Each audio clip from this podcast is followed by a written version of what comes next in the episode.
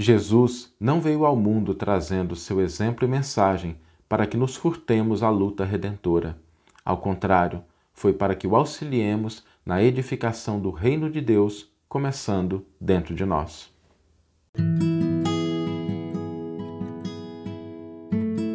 Você está ouvindo o podcast O Evangelho por Emmanuel, um podcast dedicado à interpretação e ao estudo da Boa Nova de Jesus através da contribuição do benfeitor Emmanuel. Hoje nós vamos refletir sobre um tema muito importante que é a missão de Jesus. É importante a gente pensar sobre isso. Né? É importante que a gente reflita sobre a, a vinda de Jesus, o propósito dos seus ensinos, do seu exemplo, da sua dedicação, do seu sacrifício, principalmente nos dias atuais, que são dias de muitos desafios, de muitos problemas, de muitas mudanças externas a gente entender o propósito da vinda do Cristo é fundamental. Se a gente se lembrar um pouquinho no, no Antigo Testamento, no Novo Testamento, tem uma palavra que aparece lá, que é uma palavra muito frequente, tá? desde a, dos profetas anunciando as profecias acerca da vinda do Messias, falam da salvação. Jesus veio salvar as pessoas. Okay?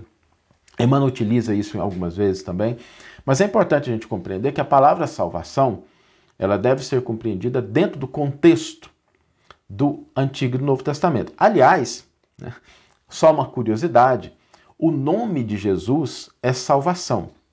Yeshua, no hebraico, significa exatamente salvação. É por isso que quando Jesus entra na casa de Zaqueu, ele faz uma brincadeira. Né?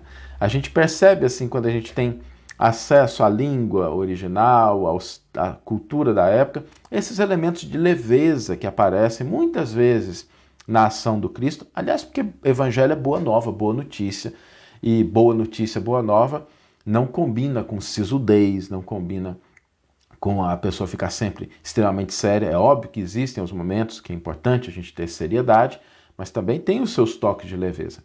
Então, quando Jesus entra na casa de Zaqueu, ele diz assim: Zaqueu, hoje a salvação entrou na sua casa. E a gente, às vezes, quando não tem o acesso à, à origem, a gente não percebe esse pequeno jogo de linguagem que Jesus faz, porque o nome dele, Yeshua, é salvação. Então ele brinca, né? A mensagem e eu, né? Jesus, estou entrando na sua casa, a salvação. Essa salvação não significa arrebatar o discípulo e levá-lo para um céu de beatitude. A palavra salvação, tecnicamente, né, no seu original, ela significa livrar do perigo, afastar a pessoa do perigo. O, o símbolo, o modelo mais preciso que a gente tem do Antigo Testamento é quando um animal, um boi, cai dentro de um buraco e a salvação é tirar ele daquele buraco. Tirar ele dali, porque se ele ficar ali dentro, ele vai morrer de fome, vai morrer de sede, ele não vai conseguir sobreviver. Então, salvação significa livrar do perigo.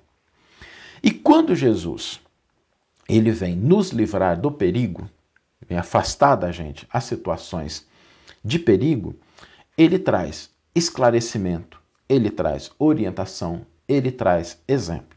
O caminho está dado, a rota está estabelecida, o apoio não nos falta, acontece que é preciso fazer a nossa parte. E aí que é importante a gente começar a pensar, porque a vinda de Jesus foi para trazer o roteiro, o mapa, as forças. Mas caminhar depende da gente. E existem três passos para que a gente possa de fato colocar essa proposta do Cristo em movimento através da nossa vida. O primeiro deles é utilizar os ensinos do Mestre, o que ele disse, o que ele falou, o que ele viveu, o exemplo dele para fazer uma avaliação. Assim, Jesus falou isso, como é que eu estou nessa área? Estou longe, já consegui chegar mais perto, já consegui internalizar totalmente essa parte aqui, eu já estou dominando ela, já conheço, já sei como é que faz, já pratico isso no meu dia a dia. E avaliar sem culpa, tá, gente? Sem. Ah, sabe, sabe aquele sentimento que às vezes eu vejo em algumas pessoas que seguem o cristianismo nas mais diversas denominações, no espiritismo, catolicismo, protestantismo, nas igrejas reformadas, da pessoa ter um contato com a mensagem do mestre, mestre e cair em desânimo. Isso não é coerente. Jesus não veio desanimar a gente. Ah, mas Jesus falou isso e eu estou tão longe. Que bom que já consegue perceber. Porque perceber o ponto em que nós estamos e aonde nós queremos chegar, ainda que distante, já é um grande avanço. Porque muitas pessoas tateiam cegamente na vida por não saberem, por não terem consciência de onde estão ou, de onde querem chegar.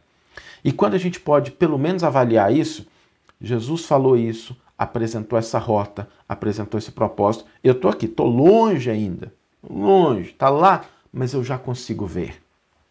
Eu já consigo divisar o caminho. Eu já consigo perceber o horizonte, a trajetória. Agora eu posso andar. O segundo passo é a partir do entendimento dessa distância que a gente percebe com muita leveza, com muita tranquilidade. Né? Deus não espera que sejamos perfeitos, é por isso que Ele nos auxilia, Ele quer que nós nos tornemos perfeitos na medida das nossas possibilidades. Já falamos sobre isso em outra reflexão, né, do que, que significa o ser de perfeitos, né? que é cada um realizar a parte que lhe cabe na criação, cumprir o seu papel e cada um de nós tem o seu. A partir do momento que a gente tem essa concepção de aonde a gente quer chegar, nós precisamos renovar. Nos renovar intelectualmente, nos renovar sentimentalmente, nos renovar espiritualmente. E essa renovação, ela é um passo importante porque muitas pessoas até conhecem Jesus, falam, percebem a diferença, percebem a distância, mas não renovam os seus pensamentos, as suas atitudes, a sua maneira de pensar, de ver a vida. Continuam diante da boa nova, ainda falam assim: não, eu tenho, acredito em Deus, mas na hora de fortalecer a fé, a fé fraqueja.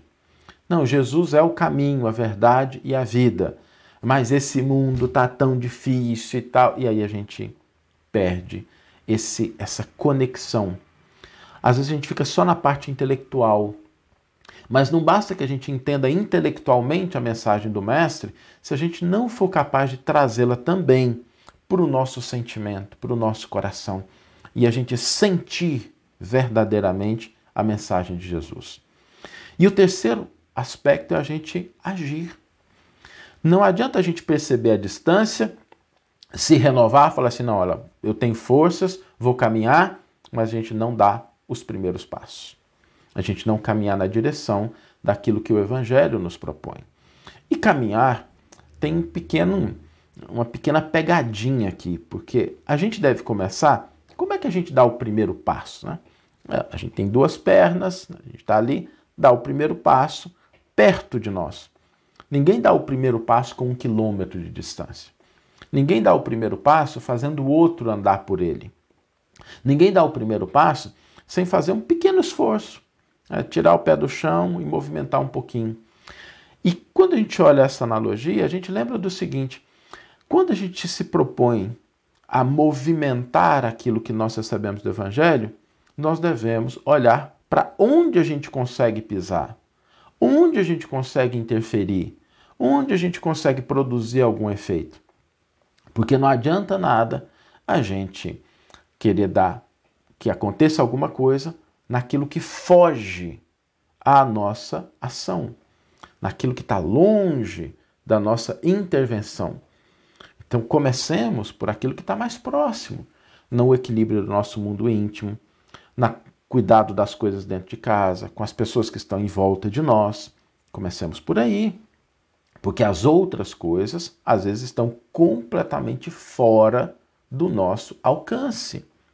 E a gente às vezes desperdiça muito tempo preocupando com coisas que são importantes, afetam a nossa vida, mas que não estão relacionadas à nossa possibilidade de intervenção. É mais ou menos assim: choveu. Gente, choveu, não dá para brigar com São Pedro, não tem um telefone no, no céu para você reclamar. Olha, estava pensando em sair, aí caiu essa chuva. Não. Choveu, pega um guarda-chuva. Fez frio, bota uma blusa. Não dá para a gente controlar o tempo.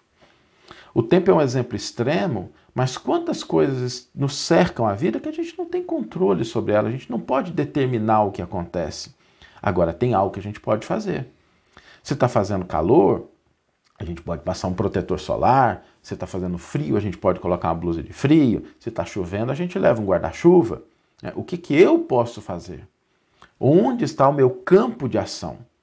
Não significa que a gente não deva pensar, mas desperdiçar o tempo simplesmente analisando questões que fogem à nossa capacidade, à nossa intervenção naquele momento, às vezes é a gente olha para o frio, né, fica reclamando do frio, não põe a blusa, sai no frio assim mesmo, fica doente por conta de uma atitude que a gente poderia ter de cuidado, de zelo, e que a gente não teve. A verdade é que quando Jesus vem ao mundo, ele vem trazer uma série de coisas, mas nós precisamos sempre pensar nesses três aspectos para que a gente não caia em concepções limitadas. Jesus não veio fortalecer a nossa fé para que a gente se furtasse à luta, para que a gente caísse no pessimismo. Algumas pessoas olham para o ambiente da atualidade que é desafiador, que tem seus problemas. A gente não pode ser ingênuo.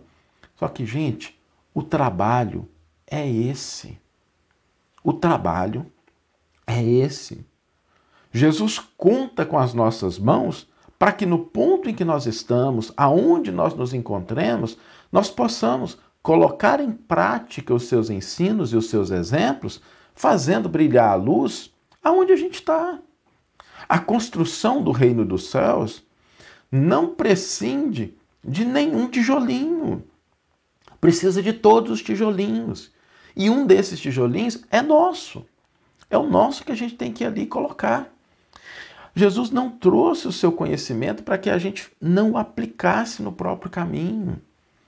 É para que a gente, quando a gente tiver o contato com a mensagem do Evangelho, a gente aplicar isso na nossa vida.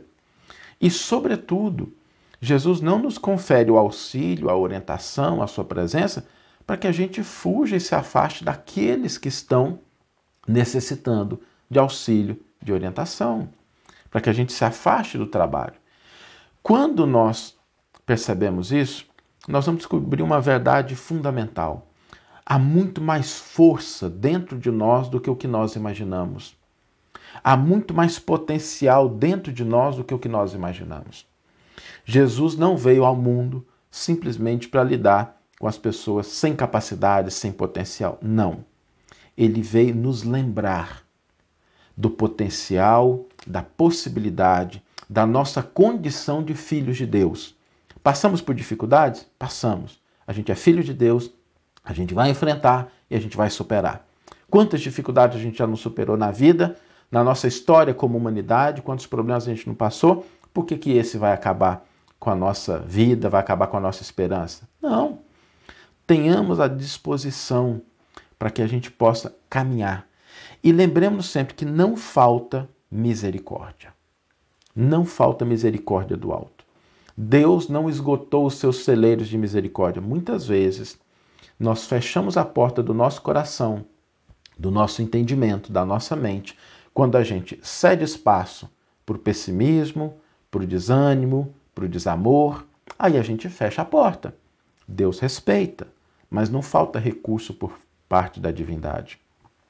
Para que a gente possa entender a missão de Jesus, lembremos: Jesus veio edificar o reino dos céus no mundo. E o trabalho continua. Ele não desistiu, está aí até hoje, operando. E ele conta com as nossas mãos, com o nosso coração e com a nossa mente. Para que a gente possa, fazendo a nossa parte, estabelecer a luz dentro de nós. Porque a gente não acende a luz dentro do próprio coração sem passar pelo entendimento, pelo sentimento e pela ação. Vamos ler agora a íntegra do versículo e do comentário que inspiraram a nossa reflexão de hoje. O versículo está na carta de Paulo aos Romanos, é um versículo muito bonito. Aliás, a carta de Paulo aos Romanos, o Emmanuel diz que essa carta é o resumo do Evangelho. Então, se a gente quiser, ele brinca né, com essa parte, porque Paulo escreve a uma comunidade que ele não conhece, que ele não fundou, a comunidade de Roma não foi fundada por Paulo, então ele faz um esforço muito grande para realmente condensar o que ele teve de experiências, o que ele conhece. E a carta, a carta é uma carta belíssima. Emmanuel intitula o comentário a Romanos 15:1 como voz entretanto. E o versículo nos diz: Nós, os fortes, devemos carregar as fragilidades dos fracos e não buscar a nossa própria satisfação. E Emmanuel intitula o comentário Voz entretanto. Com que objetivo adquire o homem a noção justa da confiança em Deus? Para furtar-se à luta e viver aguardando o céu? Semelhante atitude não seria compreensível. O discípulo alcança a luz do conhecimento a fim de aplicá-la ao próprio caminho. Concedeu-lhe Jesus um traço do céu para que o desenvolva e estenda através da terra em que pisa. Receber o sagrado auxílio do Mestre e subtrair-se-lhe a oficina de redenção é testemunhar ignorância extrema. Dar-se a Cristo é trabalhar pelo estabelecimento de seu reino. Os templos terrestres, por ausência de compreensão da verdade, permanecem repletos de almas paralíticas que desertaram do serviço por anseio de bem-aventurança isso pode estender-se nas criaturas que ainda não adquiriram o necessário senso da realidade. Mas vós, os que já sois fortes no conhecimento, não deveis repousar na indiferença ante os impositivos sagrados da luz acesa pela infinita bondade do Cristo em vosso mundo íntimo. É imprescindível tome cada um os seus instrumentos de trabalho na tarefa que lhe cabe agindo pela vitória do bem no círculo de pessoas e atividades que o cercam. Muitos espíritos doentes nas falsas preocupações e na ociosidade do mundo poderão alegar ignorância. Vós, entretanto, não sois fracos, nem pobres da misericórdia do Senhor. Que você tenha uma excelente manhã, uma excelente tarde ou uma excelente noite e que possamos nos encontrar no próximo episódio. Um grande abraço e até lá!